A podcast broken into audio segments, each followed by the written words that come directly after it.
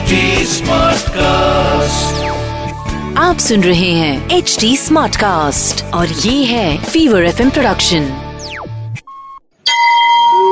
તમે સાંભળી રહ્યા છો વ્રત કથાઓ આરજે નિશિતા સાથે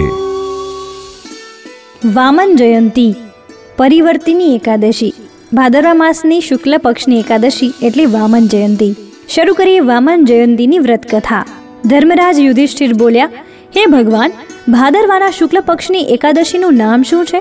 તેની વિધિ કઈ છે? એ એકાદશીનું વ્રતનું ફળ મળે છે તે કહો. શ્રી કૃષ્ણ ભગવાન બોલ્યા, હે રાજન, હવે હું અનેક પાપ નષ્ટ કરનારી અને અંતમાં સ્વર્ગ દેનારી ભાદરવાની શુક્લ પક્ષની વામન નામની એકાદશીની કથા કહું છું. આ એકાદશીને જયંતી એકાદશી પણ કહે છે.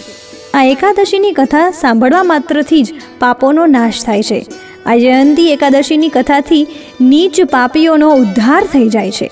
જો કોઈ ધર્મપરાયણ મનુષ્યના દિવસે મારી પૂજા કરે છે, તો હું તેને સંસારની પૂજાનું ફળ આપું છું.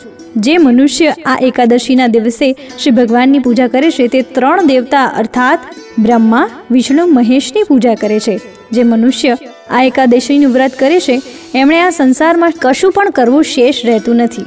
આ એકાદશીના દિવસે શ્રી વિષ્ણુ ભગવાન પડખું બદલે છે. તેથી તેને પરિવર્તિની એકાદશી કહે છે. યુધિષ્ઠિર બોલ્યા, હે ભગવાન, તમારા વચન સાંભળી મને સંદેહ થાય છે કે તમે કેવી રીતે સુવો છો? તથા પાસા બદલો છો? તમે બલીને કેમ બાંધ્યા? અમે વામન રૂપ ધારણ કરીને અને કઈ લીલાઓ કરી? ચાતુર્માસ વ્રતની વિધિ કઈ છે? તથા તમારા શયન કરવાથી મનુષ્યનું કયું કર્તવ્ય બને છે તે બધું વિસ્તારપૂર્વક જણાવો. શ્રી કૃષ્ણ ભગવાન બોલ્યા, હે રાજન હવે તમે પાપોને નષ્ટ કરનારી આ કથાનું શ્રવણ કરો.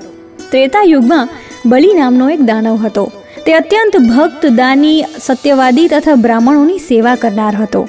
તે પોતાની ભક્તિના પ્રભાવથી સ્વર્ગમાં ઇન્દ્રના સ્થાન પર રાજ્ય કરવા લાગ્યો.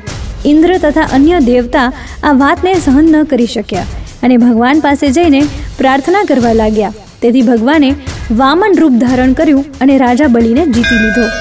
ત્યારે યુધિષ્ઠિર બોલ્યા હે જનાર્દન, તમે વામન રૂપ ધારણ કરી એ બલિને કેવી રીતે જીત્યો તે મને વિસ્તારપૂર્વક કહો. શ્રી કૃષ્ણ ભગવાન બોલ્યા, હે રાજન, મેં વામન રૂપ ધારણ કરી રાજા બલિને યાચના કરી. કે હે રાજન, તમે મને ત્રણ ડગલાની ભૂમિ આપી દો, તેનાથી તમને ત્રણ લોકનો દાનનું ફળ પ્રાપ્ત થશે.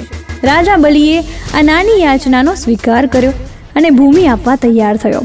ત્યારે મેં મારો આકાર વધારી દીધો અને ભૂલોકમાં પગ, ભુવનલોકમાં જાંઘ સ્વર્ગલોકમાં કમર, મહરલોકમાં પેટ, જળલોકમાં હૃદય, તપલોકમાં કંઠ અને સત્યલોકમાં મુખ રાખીને પોતાનું માથું ઊંચું ઉઠાવ્યું.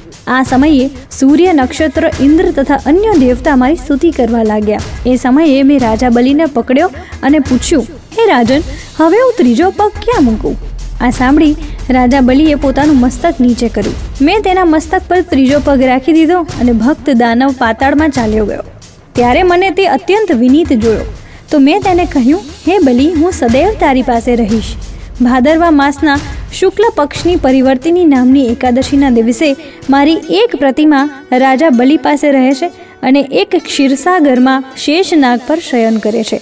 આ એકાદશીએ વિષ્ણુ ભગવાન સૂતા સૂતા પડખું બદલે છે. આ દિવસે વિષ્ણુ ભગવાનની પૂજા કરવામાં આવે છે.